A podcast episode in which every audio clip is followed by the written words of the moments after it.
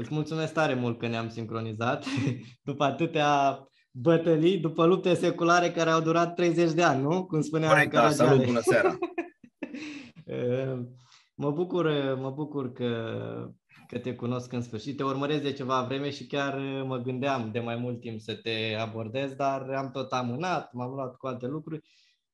De fapt, eu mi-am concentrat atenția pe altfel, pe alt gen de subiecte în ultima perioadă, dar am zis să mă scot de așa din zona de confort și, și cu un invitat mai non-conformist, mai ieșit așa din, din tipare, mai ales că te urmăresc uh, și pe antena Stars și pe Uh, antena 1, mă, că pe Antena Stars Ante, Antena 1, scuze. Antena 1. Antena Stars sunt, da. Antena 1, Antena 1, da. Și pe A-Sport, A1 Sport. Da, da, da. Cu podcasturile pe care le făceai cu invitații din sport și chiar, mm-hmm.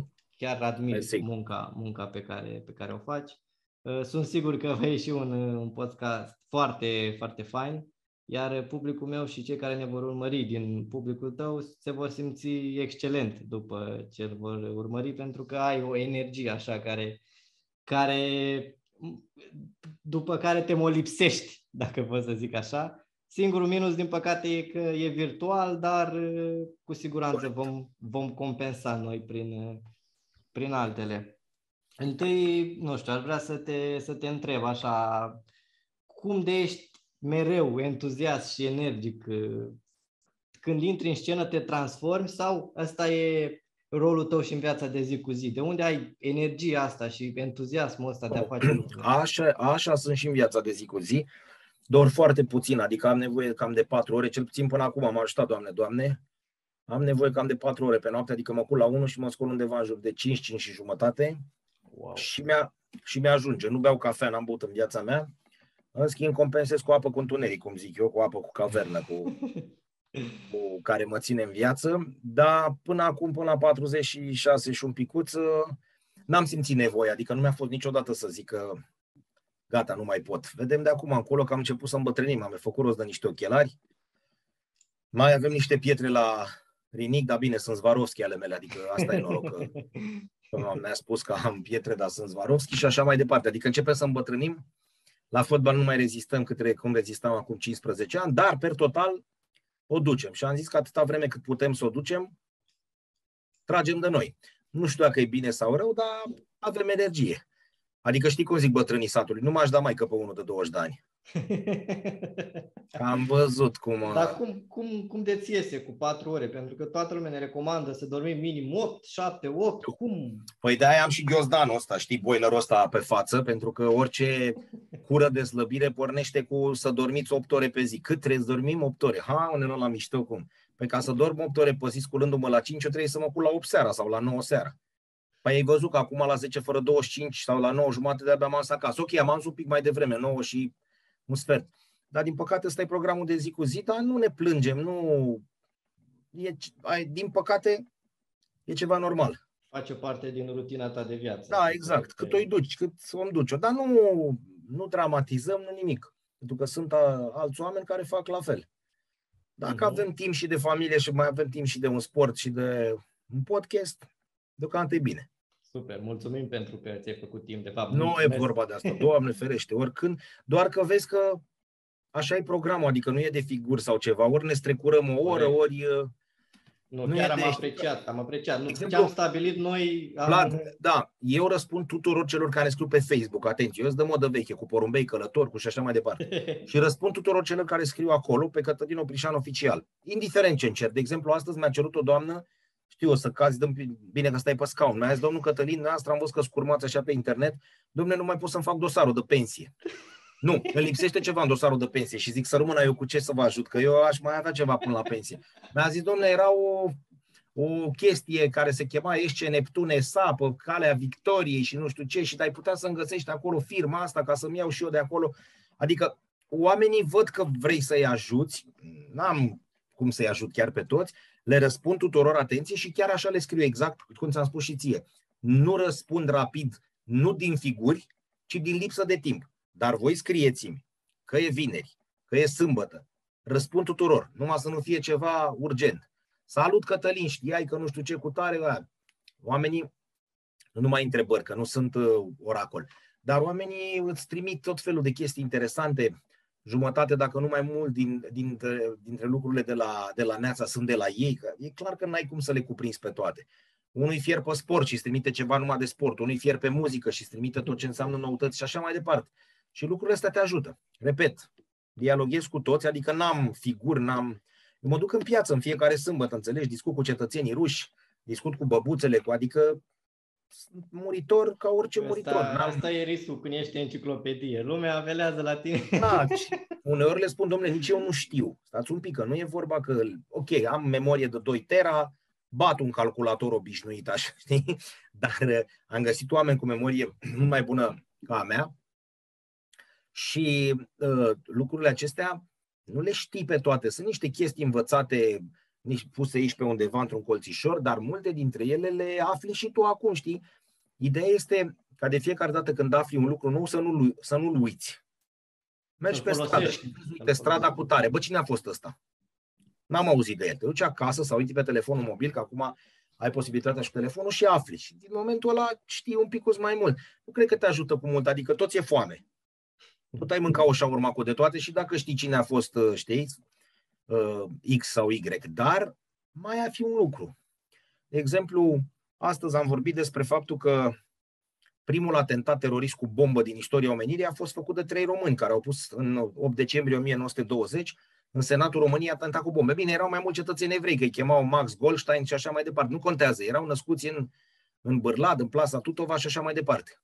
Deci, în momentul în care va trebui să ne dăm mari, glumesc acum, normal, suntem primii din lume care am pus bombă cu ceas, să nu uităm că asta a fost pusă de trei românași care au făcut și niște morți prin Parlamentul acela, din păcate, prin Senat, pardon, în 1920. Sunt lucruri pe care nu știu cât de mult te ajută. Știi că foarte mulți m-au întrebat așa, mă, și dacă poți să vorbești liber 7, 8, 10 minute despre fiecare minune a lumii, minunea lumii antice, cu ce te încântă? Bun, adică da. Cu ce te încălzește, știi? Mm. Și am zis, bă, nu mă încălzește cu nimic, dar am avut un profesor de istoria civilizațiilor și de istoria literaturii universale la facultate la jurnalism, Arie Matache, Dumnezeu să-l ierte, o enciclopedie, un tip de, ți era mereu îl pomenesc peste tot, spunea așa, băi, nu cu băi, că nu vorbea cu băi, era eminent, și spunea, uh, nu e așa că dacă îl citești pe Camus, Ciuma, ești mai bogat? Și eu am zis să mor dacă simt asta. Nu. Nu, adică, cum adică să că tot mi-e foame, tot 12 lei am în buzunar și mi-a zis, bă, nu lua sensul ăsta să fii mai bogat așa. Mai ești mai împlinit. Domn profesor, să nebunesc. Nu. Bă, dacă l asculți pe Wagner, pe cine? Pe Wagner sau pe Verdi sau pe ăștia, nu te simți mai împlinit? Păi l-am ascultat vreo două seri, să nebunesc. Nu. Nu mă simt mai împlinit. Și tot așa, și dacă îl citești pe Eminescu, bă, nici ăla, că nici el nu prea să simțea împlinit, că era să cu vai de mama lui, n-avea două dulne în buzunar. Abia după ce termin facultatea și devii tu un picuț mai, mai matur, mai purisan, mai bătrân, zici, bă, stai așa, că omul avea dreptate. Aici nu e vorba de a fi mai împlinit fizic, ești mai gras sau că ai doi lei în buzunar. E vorba de ceea ce știi. Bine, știu, știi cum se zice, că cu cât înveți mai mult, cu atât, cu atât știi mai mult. Cu cât știi mai mult, cu atât uiți mai mult. Păi dacă uiți mai mult, înseamnă că știi mai puțin și atunci de ce naiba mai înveți? Știi? Că e așa, dar astea sunt uh, niște chestii din astea de pe șantier, poante de șantieristice, știi? Că dacă știi mai mult, e normal să uiți mai mult, nu? Și atunci nu e chiar așa, că îți rămâne sedimentat unde. Și încă ceva, că sărim ca moșii din Cisbigiu de la una la alta. Poporul român n-a murit de tot. Aici undeva, pe aici, pe undeva, mic, atâtica, cât o, cât o bobiță de drojdie, i-a mai rămas o undă de bun simț și m-a interesat și de anumite lucruri în afară de fotbal, bătăile doamnei X cu domnul X și divorțul și așa mai departe și personajii care au ajuns la al șaselea divorț. Știi că pe vremea lui Ceaușescu nu aveai voie decât patru divorțuri, că te considera nebun. De la al cincilea în sus trebuia să aduci că mă mică ești întreg la minte, adică cu una n-ai potrivit-o, a doua a fugit de acasă, a treia t-a bătut soacră ta, a patra, bă, tată, de la cincea în sus, e undeva ceva cu tine. Și uh, așa și poporul român. Mamă, cum am ajuns să vorbesc cu poporul român. Dar asta e ideea. Și noi, și toate televiziunile, și noi le-am dat numai tâmpenii, i-am tocat mărunt, mărunt, mărunt vreme de 25 de ani și la un moment dat spunem, bă, dar de ce suntem așa de jos? Păi cine a dus acolo? Și atunci încercăm pe cât posibil normal, să găsim bucăți, uh, bobița aia de, de drojdie care i-a mai rămas acolo sus. Nu vă gândiți la băutură, la drojdie. Noi trebuie să ne gândim așa, ca popor român, cea mai veche, exagerez acum că nu e cea mai veche, dar una dintre cele mai vechi uh, amintit despre poporul român e cu burebista care a ieșit în pridvor să plece la luptă. Și ei au zis, domnule, să matoi toți. Deci așa începe istoria noastră. Asta ar trebui să ne spună anumite lucruri. Lasă că au venit aia dacii și romanii, să, romanii care erau niște bagaboni și cine venea aici la sfârșit de lume, nu. Hai să dăm puțin timpul mai încoace și ajungem la Burebista, da? Și el a ieșit și a zis, feții mei, să ieșim la luptă. Și ei a zis, mărite, de unde feții mei, că ăștia sunt rotil toți, că era septembrie-octombrie să făcuse vinul.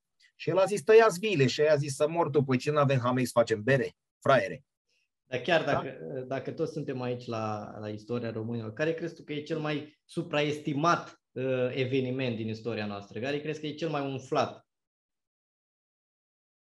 Așa n-am, netrăind, aș putea să zic revoluția, dar, Doamne, iartă-mă, ți-ai bate joc de memoria tuturor celor care și-au pierdut viața atunci. Cu așa ceva nu se glumește de nicio culoare.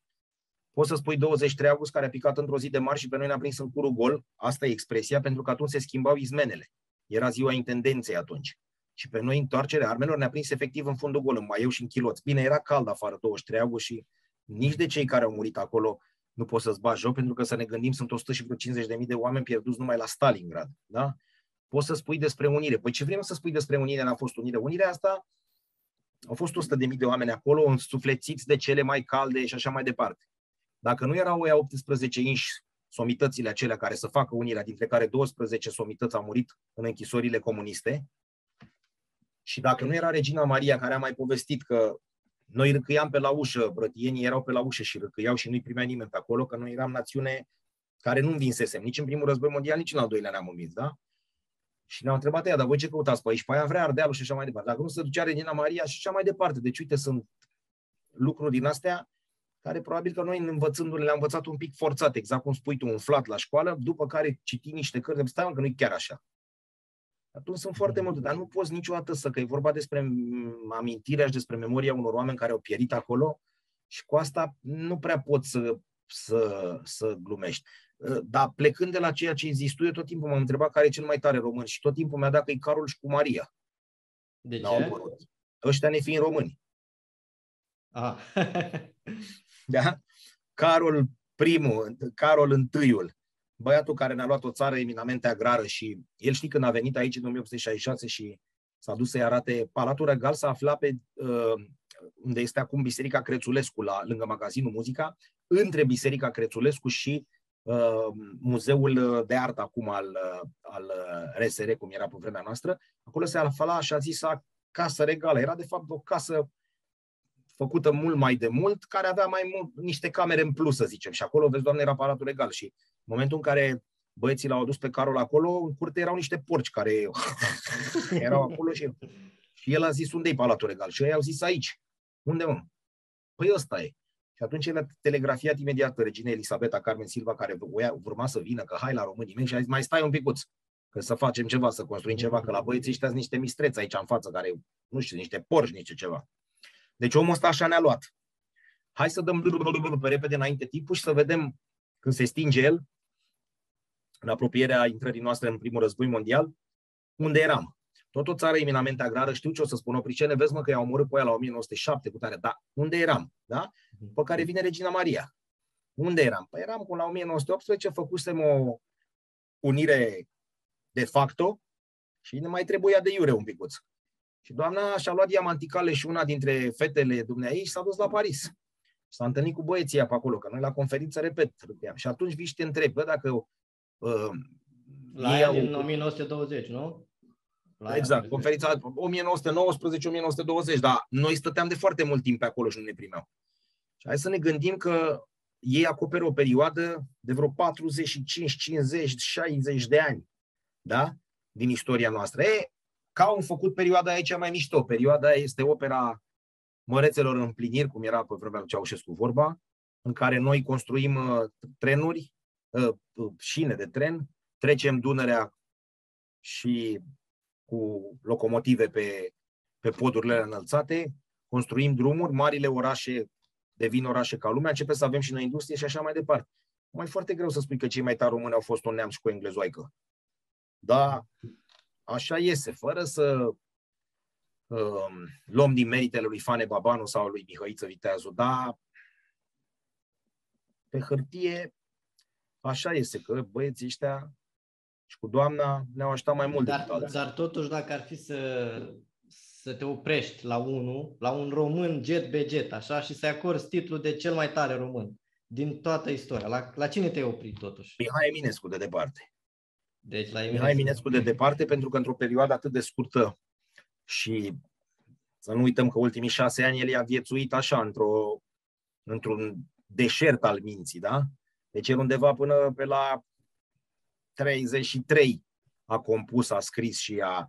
Dar pentru faptul că a fost și gagicar, care și e jurnalist a fost. Important, și jurnalist, și combătea, și băiat finuț, și peniță, peniță, el probabil că ar trebui să fie cel mai mare. Acum, dacă o luăm pe bătăliță, ținem cont că și Fane Babanu, din moment ce ăia îți trimiteau e-mail papa cu ăia și în e-mail îți scriau, băi, Fane, tu ești apărătorul creștinătății la porțile acolo, aveau ei un sentiment așa față de tine. Bănuiesc că mai și te periau un pic, că bă, să nu-i lași pe Turcia să intre în coace, dar una peste alta era clar că te apreciau. Fane, Fane Babanu, să spunem că e Ștefan cel Mare. Da, Ștefan cel Mare, da, așa. Mihăiță Viteazu, sunt mulți români, adică pentru mine, de exemplu, Petrache Poenaru care a dat stilou. Fără el... Acuza, care se spune că e totuși artizanul Unirii? Aș jucat biliar, știe toată lumea în momentul în e, care... E umflat, e umflat personajul Eu... ăsta că tot vorbeam de, de asta. Mă, noi de... n-am trăit alea. Ce se întâmplă? Toată lumea poate să te acuze să spună, bă, dar de unde știți voi asta? Din niște cărți, că n-am stat noi la acolo la acuză. Acum, dacă spui că a secularizat averile mănăstirești și a luat de la băieții ăia și de la doamnele alea îmbrăcate negru și de la domnii ăia cu potca pe cap și a dat la amărât și așa mai departe, a făcut un lucru bun. Dacă spui că a înființat CECU, a făcut un lucru bun. Dacă spui că a înființat Universitatea, mă rog, Academia, cum era de atunci, a făcut un lucru bun. Dacă spui că el avea un caietel studențesc în care Gogălnicianu îi ținea evidența tuturor gagicilor și ajunse până pe la vreo sute, e un lucru rău. Dacă spui că el era cartofor bețivan și juca toate averile, e un lucru rău. Dacă spui că în noaptea în care pe el l-au săltat și i-au zis așa, el era în curișorul gol și doamna era despuiată la amantă, e un lucru rău. Dacă spui că și-a bătut joc de cea mai, cea mai, cel mai cald suflet pe care l-a avut poporul român, doamna Elena Cuza, ocrotitoarea amărâților, creatoarea de azile, aziluri, care o fi plural, un azil, două aziluri, aziluri, cred că e. Da? Iar a făcut un lucru. Acum, noi nu putem judeca, eu, noi putem judeca cel mult un eveniment pe care l-am văzut noi și nici atunci n-ai toate elementele. Bă, dar măcar, uite, am văzut un accident de mașină, Doamne iartă-mă, cred că l-ai vinovat, că l-a dat prioritate. Așa. Ai niște elemente. Cum ce s-a petrecut acum 150 de ani, le avem numai din scrieri da? și din niște uh, memorii. Da, de, de, da. Crezi, că e, crezi că e greu să ne bazăm în istorie pe intuiție? Nu știu. Adică tu, când îți exprimi o părere sau când uh, faci păi o cronică, te bazezi și pe intuiție? Din cărțile unor uh, istorici care au studiat treaba asta la noi, uh, mai intervine o chestiune la noi, însemnând la ăștia, la 45-50, nu vorbesc mai încolo, că noi am învățat o altfel de istorie, care nu are nicio legătură cu cea pe care o învață copiii astăzi. Ori încăpșorul nostru este fane ăla care să suia pe aprodul purii ce scotea sabia și bătea pe toți turceia, și în partea asta altă vin ăștia istoricii și spun, stai mă, așa că în ultimile 5-10 lupte nu mai s-a bătut, a luat niște bănuți, s-a dus la turci. A zis, bă, lăsați-mă în pace, luați banii ăștia. Și atunci fane ăla pe care știm noi cu 4-7 de lupte, după fiecare luptă făcea o monastire, loc de pomenire și așa mai departe, nu mai e băiatul ăla. Da? Cu Cuza, despre care am vorbit și așa mai departe, aproape. Nu luăm din merite, Doamne, ferește, nimănui, din contră. Da, ai citit cărțile de istorie în clasele 5-8, pe vremea lui Ceaușescu, în care toți erau făcuți zei, supra-zei, legendele Olimpului și așa mai departe, și vine un domn care a mai pus mâna pe o carte pe ceva și îți scrie pe istoria, adevărata istoria poporului român. Și atunci îți dă un pic peste cap valorile astea. Nu mai știi ce să mai crezi. Da, adică era mai bine, ori rămâneam cu ele, ori cum sunt cei de acum, învață altceva. Apropo, în, clasa de, în cartea de istorie de clasa a șaptea, la pagina 70 și deci 4, pagina. da, una dintre, vorbim despre nazism și despre fascism și unul dintre punctele de acolo, una dintre cerințe pentru un copil de 13 ani și jumătate, 14 ani, cât are unul între a șaptea, că n-am plinit 18, între 8 am plinește 14 ani, este, sunteți un mare lider nazist, vă duceți în fața clasei, numai că nu zice vă suiți pe catedră și într-un text de 10 rânduri trebuie să faceți o ideologie a nazismului și ăia toți din clasă să ridice din bănci și să vă aplaude. Vă rog să vă uitați pe cartea de clasa a 7 la pagina 74, cred, la nazism și la fascism, care este una dintre teme și după aia mai stăm de vorbă. Dar care e logica pentru care să Păi întreabă pe care au o asemenea cerință? Ăia care au făcut cartea. Nu îi stimulează nimic, nici măcar nimic. creativitatea, nici logica, Din contră. nici nimic. Din contră. Da, oricum în România nu mai funcționează nimic. Așa cu o chestie din asta, noi nu avem muzeu de istorie. Am zis-o la orice, la, pe orice stradă merg și dacă mă opresc la semafor, noi spun așa, este singura țară, românii nu pricep mare lucru, din păcate. Și eu spun tot timpul cu ironie, domnule, noi nu avem muzeu de istorie. Putem vizita parterul, unde vin unii, închiriază și fac uh, expoziții care n-au nicio legătură cu istoria poporului român. Foarte mișto expozițiile, de exemplu, primele calculatoare românești, de la Felix, de la alea, la Fortran, la limbajele alea, cum se cheamă. Foarte mișto, dar n-au treabă decât tangențial și lapidarium unde nu prea sunt explicații și tezaurul dacă nu e închis. Atât. Și oamenii, neprinzând ironia, îmi trimit link, uite bă, adresa, uite adresa de internet a muzeului. Bă, dacă are o adresă de internet, asta nu înseamnă că...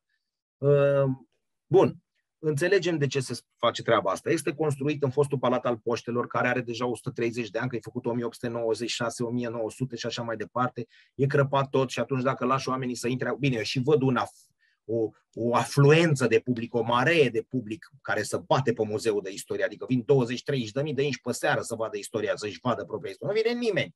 Da, le teamă să. Bun, asta se întâmpla în 2006, suntem în 2022 de când ai închis-o, ai 16 ani și tu n-ai găsit un sediu. Păi unde mă să găsim așa?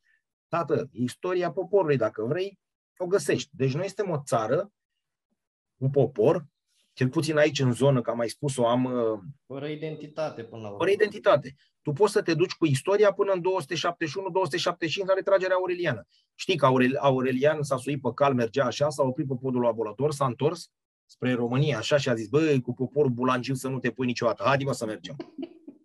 Știi? Mergea călare pe cal și a făcut toată așa, opriți, băi, cu ăștia bulangi să nu te pui niciodată, haide mă să mergem și a plecat. Dar tu istorie ai până prin secolul 6-7, mi se pare că sunt pe acolo prin lapidarium. Și după aia, adică te duci un pic înspre columna lui Traian, mai vezi două sarcofage și s-a cam terminat. Și mai bagi un pic la tezaur dacă doamna de acolo nu e plecată să suplinească o profesoară de istorie după la un liceu de București. Da, practic, din ce mi-amintesc eu de la istorie, de la cronica lui Anonimus, de acolo, de acolo ar pleca uh, istoria noastră. Păi nu vezi că inclusiv o cronică e scrisă de un băiat anonimus. Care era Asta ungur, care, care, că era ungur, avea origini da. ungurești. Și era scris cu Y, ca șmecherii. Exact, exact. Ca și cum scriu cocalarii numărul da, de la exact. mașină. Asta voiam să spun și eu. Era cocalar la vremurile alea. Era un manelist ceva. Acum să nu luăm noi mari specialiști, noi doi ne-am găsit în miez de noapte să vorbim despre că sunt niște drame, sunt niște tragedii, acum două, trei zile când vorbim, noi a fost masacrul de la Fântânița Albă, da, unde am pierit 5-6 mii de români care încercau să treacă din Basarabia și din Bucovina și din toate teritoriile astea, din Bucovina acum, încercau să treacă în partea asta, în România, la Patria Mumă și băieții din URSS i-au ucis atunci. Adică nu putem să luăm în derâdere toată... Vorbeam de Revoluția Română cu Andronic, cu copilașul care este cel mai mic mort al Revoluției Române. Avea o lună, că intrat glonțul prin două ferestre la General Bertlo pe stradă și l-a ucis. Adică astea nu. Apropo, iar că sărim de la una la alta, în capul, la, la, în capul străzii General Bertlo, acolo unde se întâlnea ea cu strada, unde se întâlnea. Ă, deschidem o paranteză în paranteză. Generalul Berlo este cel care, care organizează trupele române în, al doilea, în primul război mondial. Da? Noi trăgeam, ne tră, trăgeam în partea asta la altă noi. Nu știam să atacăm nemții. Noi ne împușcam tot pe noi. Atunci ei au zis, bă, hai să trimitem până ne-am decimat. Și atunci a zis, hai să trimitem un băiat care să învețe să tragă încolo spre inamic. Și a venit Burtălău, cum îi ziceau, că noi nu aveam treabă cu franceza, cu Bertlo și cu astea, eram cu Furculisiu. Și a venit Burtălău și ne-a organizat. A zis, băi, trageți încolo, că încolo inamicul nu vă mai împușcați voi între voi, că vă decimați aiure. Bun. În capul străzii Bertlo, unde se întretăia cu podul Mogoșoaie, că acum e cu Calea Victoriei, acolo, la 1812, la uh, Cismeaua Roșie, domnița Ralu, care era fata lui Caragea, care a avut și el la părți rele, dar și părți bune, face primul teatru din istoria noastră, la 1812. Acum iar o să fiu răutăcios și nenorocit și uh, telespectatorii, privitorii tăi o să spună, bă, dar l-ai adus pe ăsta să coacă toată istoria poporului român să o dea la gunoi, uh, o să vină și o să spună, păi aveam teatru bă la 1812, da, dar Shakespeare avea la 1600. Știi? Adică contează un picuț.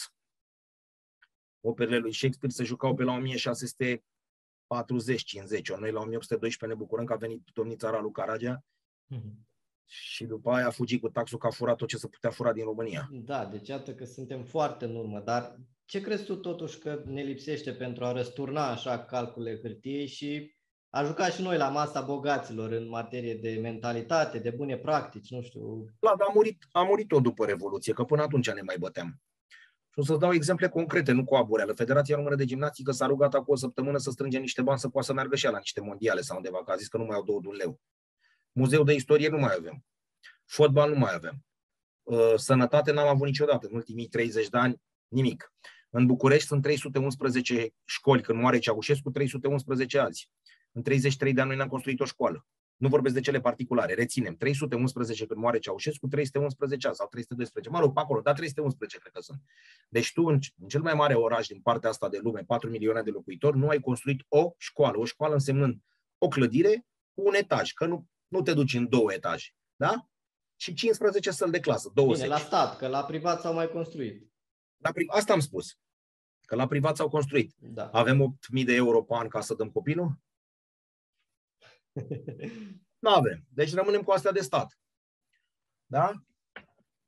Și așa mai departe. Deci eu zic că nu mai merge nimic. Ce să mai avem? Avem 3 uh, milioane 200 de mii de copii sau cât sunt, sau de familii care trăiesc fără mamă, fără tată, pentru că sunt plecați în Italia și în Spania. Tot respectul pentru oamenii care muncesc acolo. Dar copilașii ăia sunt vreo 50 de mii de copii, mi se pare, care nu și-au mai văzut părinții de la Crăciun sau nu vorbim de pandemie, că aici e mai greu le trimit o tabletă, le trimite bani bunicii, îi trimit bani bunicii și spun să ăsta micul să fie gras și sănătos. Și apare un băiat așa, pe la 15-16 ani, care e ca bibendul ăla de la Michelin sau cum să ia, da? Care e gras și sănătos și care a trăit toată viața lui cu bunii până la 15 ani. Nu l-a ținut nimeni de mână, n-a avut o păpușică sau a avut o păpușică trimisă de maică sa, dar pentru el, pentru ea, pentru fetiță, n-a însemnat nimic. Și atunci toți ăștia unde o să ajungă? Bun, dar ceva pozitiv de care să ne legăm avem. O avem, avem, ju- avem județul Vâlcea, unde sunt 80.000 de oameni care muncesc și 120.000 de pensionari și asistați social. Și județul ăla e închis de mult. Ăla e un județ mort de mult. Acum cei din Vâlcea care o să uită la noi, bă, nu ți rușine cum suntem morți. Să ții 1,4 în spate înseamnă că ești mort de mult.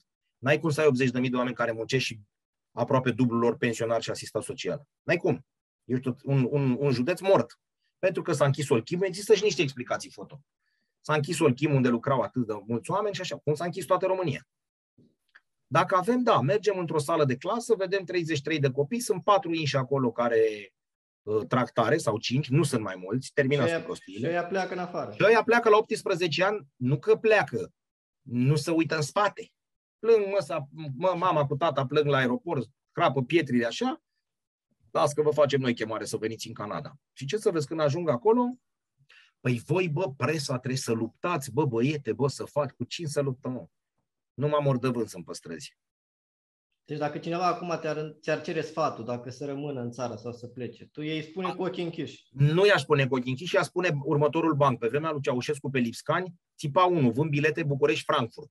Și unul întreba, dus întors, cu proștii nu stau de vorbă. Înțelegi? Deci care aveți posibilitatea, nu sunteți căsătoriți cu măi mămică, măi tăticule, nu vă ține nimic aici în afară de o bunică, un bunic, pac, să se construiască șase benzi la autostradă, București-Frankfurt, să fie trei de dus și trei de depășire.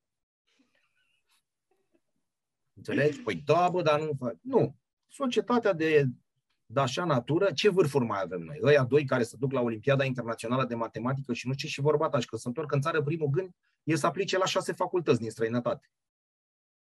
Nu rămân în țară.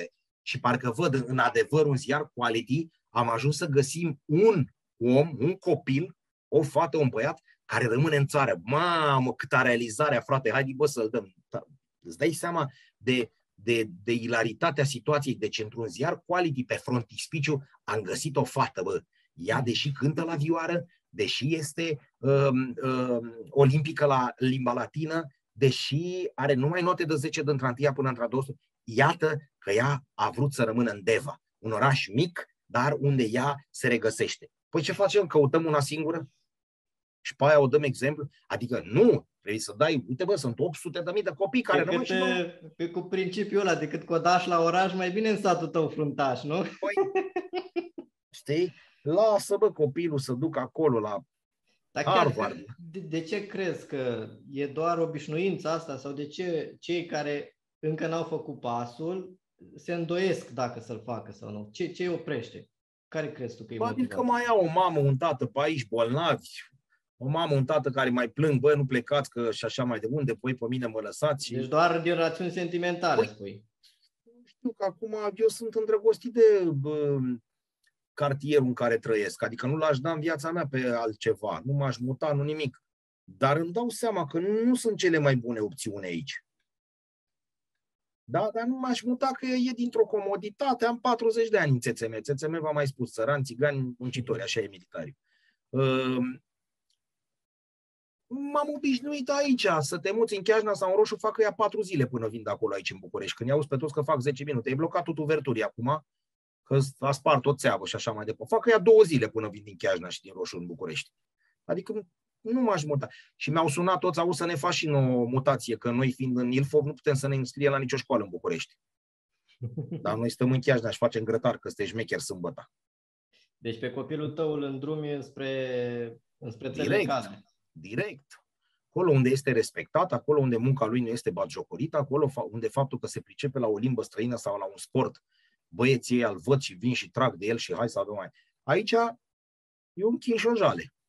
Da, Lasă, dacă îi dor de mami și de tati, ne ducem noi de Crăciun.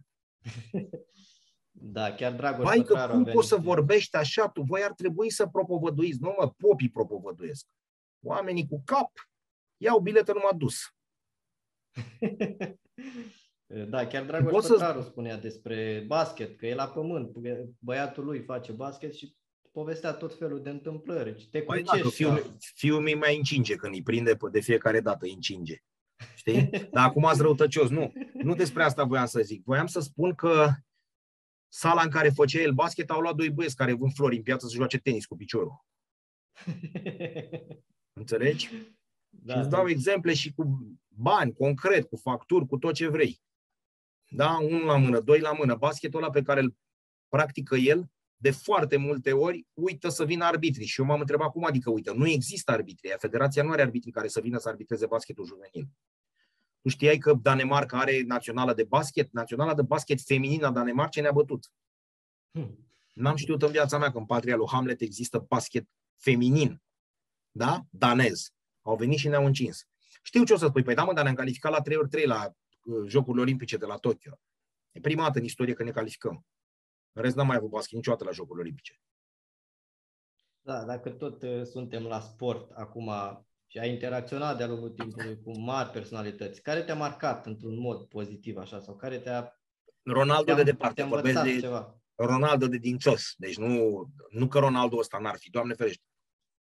Ronaldo dințosul, părerea mea, este că are cea mai mare voință din istoria omenirii. El are un everest de voință, adică să sufere accidentările pe care el le-a suferit și cu toate astea și având foarte mulți bani să vrei să revii în circuit, chiar dacă sună limbă de lemn, mi se pare o voință de fier. Te retrăgeai de mult și îți vedeai de treaba ta, pentru că exista riscul să nu mai poți merge, nu să mai joci fotbal.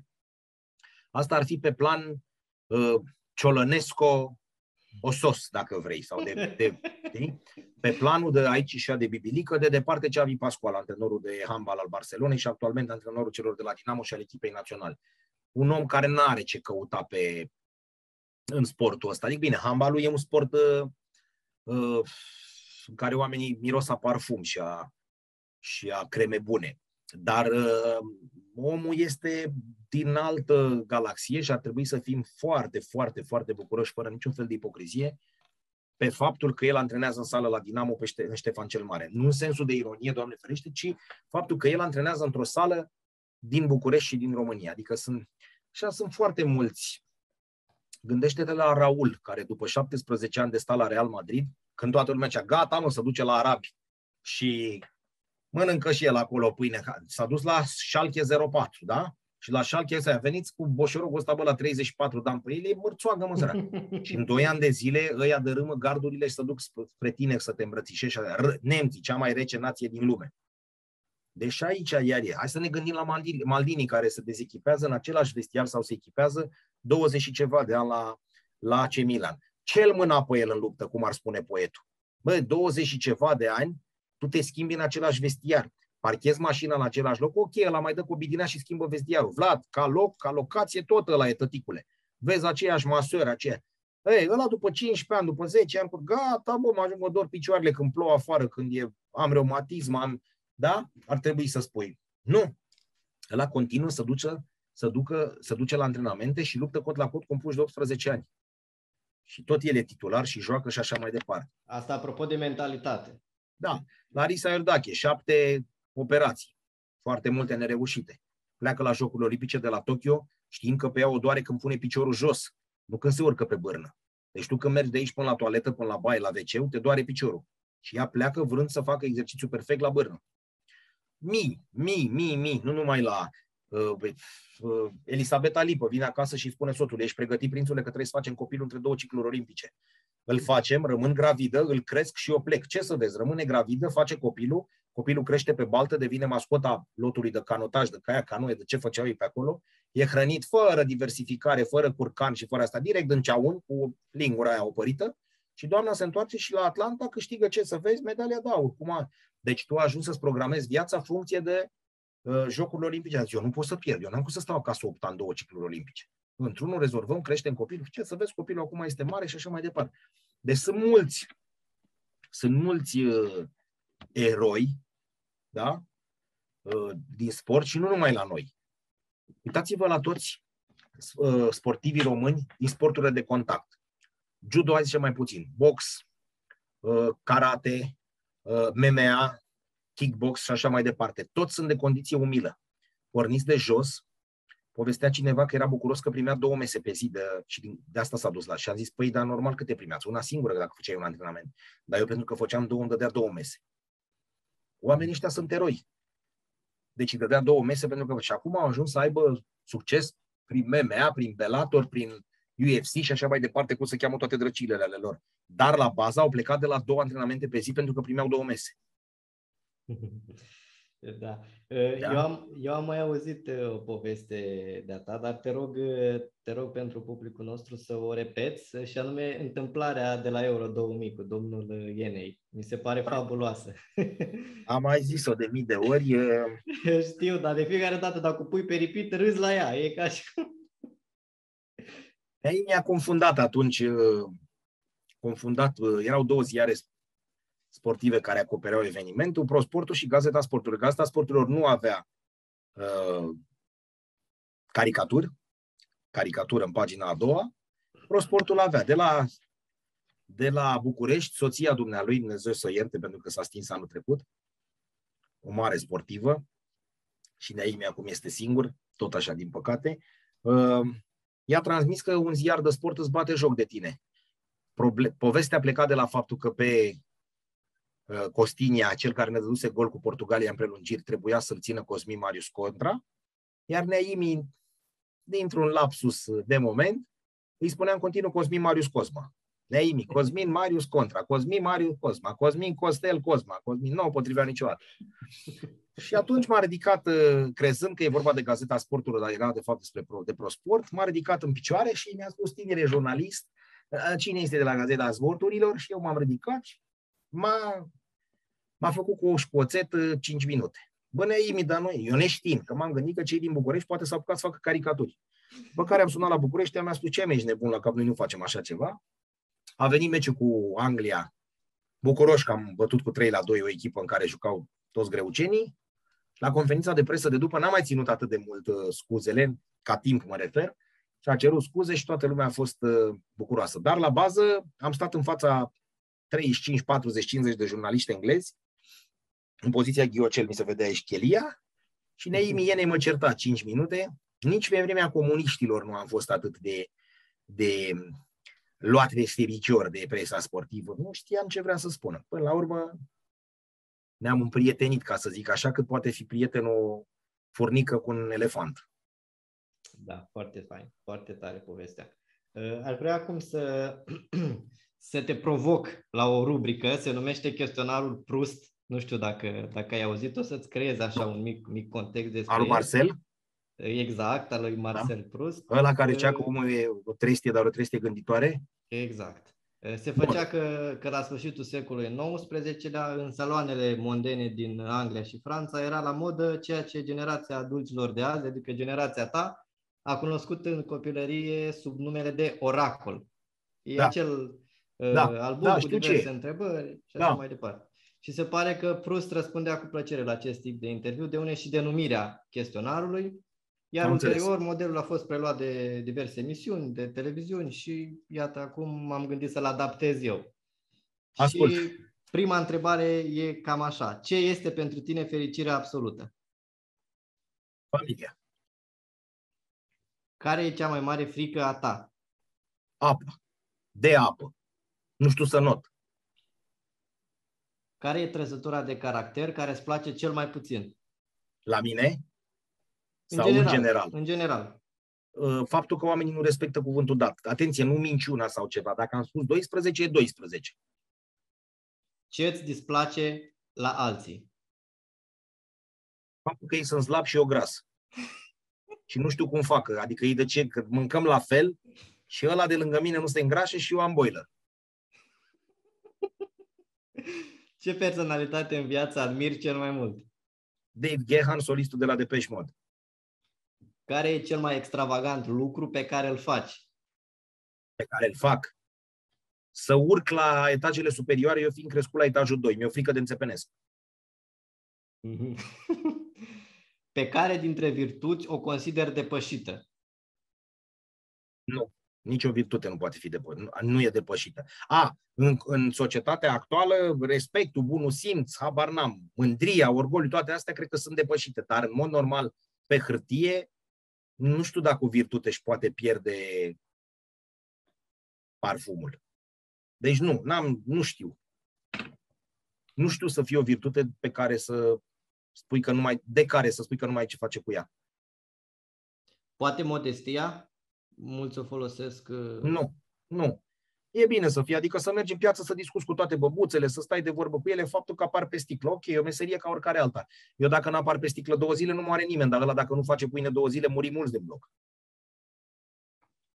Ce apreciez cel mai mult la o femeie? Cultura generală, de departe. Știu, bine mă nebunule și dacă nu are o mână sau e grasă, ce faci? Ok, ai zis ce apreciez, adică să fie dezvoltată bibic armonios, dar să aibă ceva în cap. Adică excitarea intelectuală e mult mai importantă, cel puțin la mine, decât, decât cartofi, decât cea fizică. Care sunt cuvintele sau expresiile pe care le folosești în exces? Să moară unchii mea, uh, să moară viața mea, să moară Giugarin și cam astea sunt alea formulate de băieții din Politehnică prin 89, când se, se plitiseau și dădeau o foaie care pornea de la primul elev student din stânga și se termina la ultimul din dreapta. Și erau cuvintele alea uh, manicordel, ce înseamnă manicordel? Știi, nu, păi e un uțubahau, dar un uțubahau ce e? Și plecau de aici, știi, un pișvaiță, o guruțușcă și așa mai departe. Și toate astea eu le folosesc, știi, nu reprezintă nimic, un hevelender, un, Uh, adică, sunt lucruri de care n-ai auzit niciodată, știi? Dacă mai vreau să fac bășcălie așa, sau zic, băi, uite, am luat o guruțușcă astăzi, ce-i luam, mă? Și mm. lucrurile astea, știi, sunt neînțelese, pentru că nici eu nu pot să le explic. Le țin minte de la vagabonția din Institutul Politehnic din 89, pe lângă care am crescut. Uh-huh. Uh... Dar mi-e rușine cu expresiile astea. Hai că tu sunt rele, din contră, mi se pare că da. sunt foarte, foarte amuzante. Moare unchii mea din Suedia. Ne mai detensionează. Da. Uh, acum e un, e un chestionar 100% autentic creat de mine, se numește chestionarul cu idei de buzunar. Uh, ideile de buzunar sunt acele idei care încap într-un buzunar, dar într-un buzunar mental din mintea okay. noastră și pe care le poți scoate oricând ai nevoie de puțină inspirație, de claritate, de liniște, de Corect. ordine. Corect. Uh, prin urmare, te rog tot așa să răspunzi cât mai, cât mai scurt și cât mai concis la, la ele sau cum, cum simți tu. Care crezi că e cel mai bun antidot pentru frica de eșec? Exercițiu. primul lucru la care ar fi bine să te gândești când trebuie să faci ceva nou, dar știi că încă nu ai încredere în tine?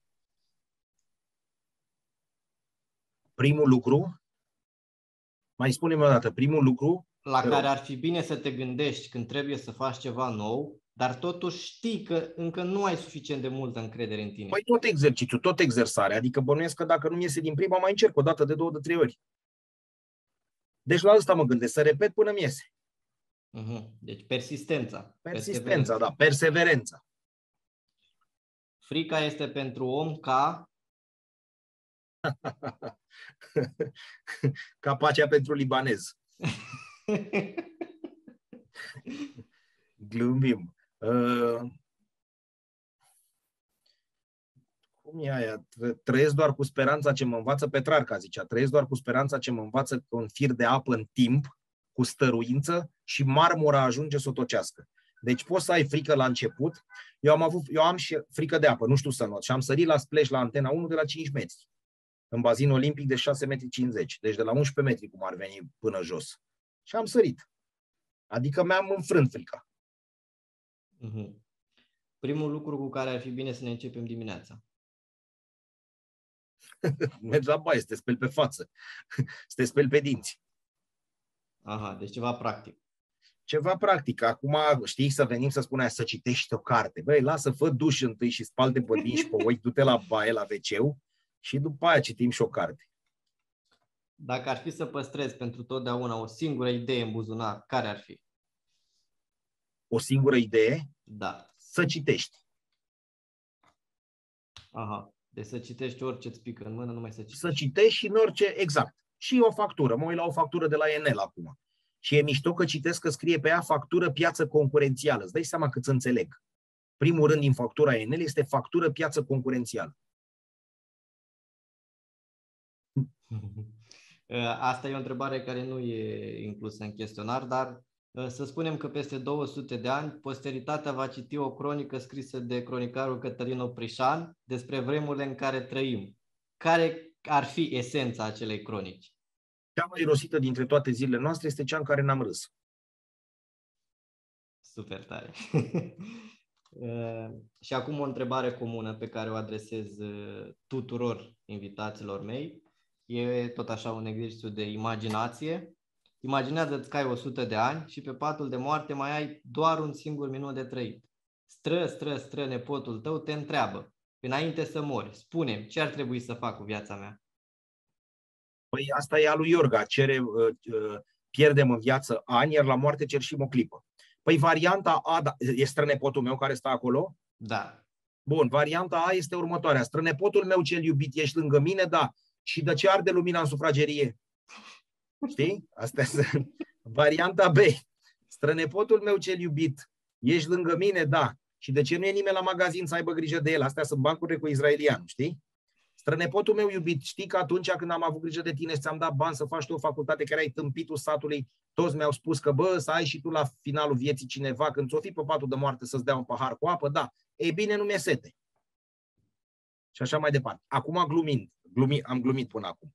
Uh, deci ar trebui să-i răspund celui mic, că bănuiesc că ar fi mic, chiar dacă eu aș avea 100 de ani, da? ce să ia cu el, ce să-i rămână lui? Da, ce ar fi bine el să facă cu viața lui? Să facă cu viața lui este să care cu el tot timpul ceea ce poate să ducă, ținând mâinile în buzunar. Adică, să mă explică, poate lumea nu înțelege. În momentul în care Grecia antică era atacată de perși, cei șapte înțelepți ai Greciei antice au plecat la drum așa. Ei știau că urmează în două, trei, patru zile să fie atacați. Bias, unul dintre înțelepții greșea, mergea pe stradă cu mâinile în buzunar. Ea toți aveau un porc de între picioarele, o vacă de în spinarea, o căruță, o și așa mai departe. Și a zis, bă, noi știm că ea o să ne atace, da. Tu nu ți-ai luat nimic când ai plecat de acasă? Nu. De ce? Și el a zis, omnia mea me cum porto, pentru că port cu mine tot ceea ce am. Asta i-aș spune și eu la mic. Bă, s-ar putea ca banii să-i pierzi la pariuri, să jos, să câștigi mașinile și așa. Ia cu tine tot ceea ce ai, dar mergând cu mâinile în buzunar. Deci să fii liber. Să fii liber și tot timpul să gândești, să, să citești și să fii atent la tot ceea ce se petrece în jurul tău. Și să uh, asimilezi precum un burete, că el e mic atunci. Da? Deci strănepotul, dacă e strănepot, are cum să aibă 60 de ani. Da? ea spune tot timpul să aibă grijă să asimileze tot ceea ce se poate asimila, să sugă, să, să atragă precum un burete, pentru că ceea ce primești uh, atunci când ești mic și în tinerețe, nu știu, până la 15-20 de ani, aia este baza pentru tot restul vieții.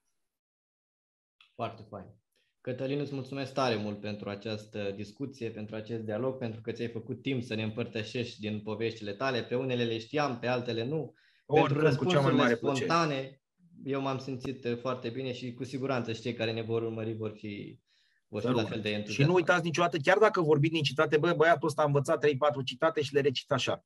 François de la Rochefoucauld zice așa, amintirea este singurul rai din care nu putem fi alungați.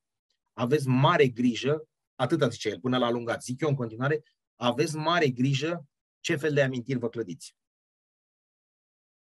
Da. Iar uh, amintirile astea depind și de ce fel de oameni suntem noi. Păi depind, nu. În primul și în primul rând știi de ce depind? Edmondo de Amici, ăla cu cuore, a spus așa, depind foarte mult dacă ai tăi când te-au adus de acasă, e logică, e uh, metaforic vorbind, când ai deschis ușa, ai văzut sau nu o bibliotecă. Mhm. Dacă, n-ai văzut, dacă ai văzut o bibliotecă, mai putem sta de vorbă. Dacă n-ai văzut o bibliotecă când ai tăi te-au adus acasă, nu înseamnă că ești un ratat și că, Doamne ferește, nu poți să faci nimic în viață, dar ți-e mult mai greu. Dacă atunci când ai, ok, și o să spui, bine mă, și copiii de la țară care sau se nasc în medii defavorizate, ce sunt terminați, nu, n-am spus asta, din contră. Am zis că e mult mai greu pentru ei și e mai de apreciat faptul că ei reușesc să treacă peste aceste bariere. Dar în viață, în viață, totul se rezumă la, rezumă la educație și la cultură. Dacă pe astea nu le-ai avut, vorba maneliștilor, că am început cu manele, terminăm cu manele, dacă nu le-ai avut de mic copil, e foarte greu să le, le deprinzi, le capeți și oamenii se mai schimbă. Da? N-au avut posibilitate în sat la ei să aibă bibliotecă, dar când au ajuns la facultate, au încercat să umple golul ăsta de 18 ani sau de 15 ani sau de cât e de 10 ani, citind și uh, autoeducându-se și așa mai departe dar e foarte greu. Dacă ai avut biblioteca asta în casă, mai stăm de vorbă. Exact. Iar ăsta este și unul dintre sloganurile și scopurile podcastului meu, să facem împreună bine prin educație. Și asta doar Corect, cu ajutorul asta. unor oameni valoroși, să știi că edu- așa cum, cum ești și tu. Vlad, să scrii mare undeva că educație e precum erecția. Dacă o ai, se vede. da, e veche, dar e bună asta.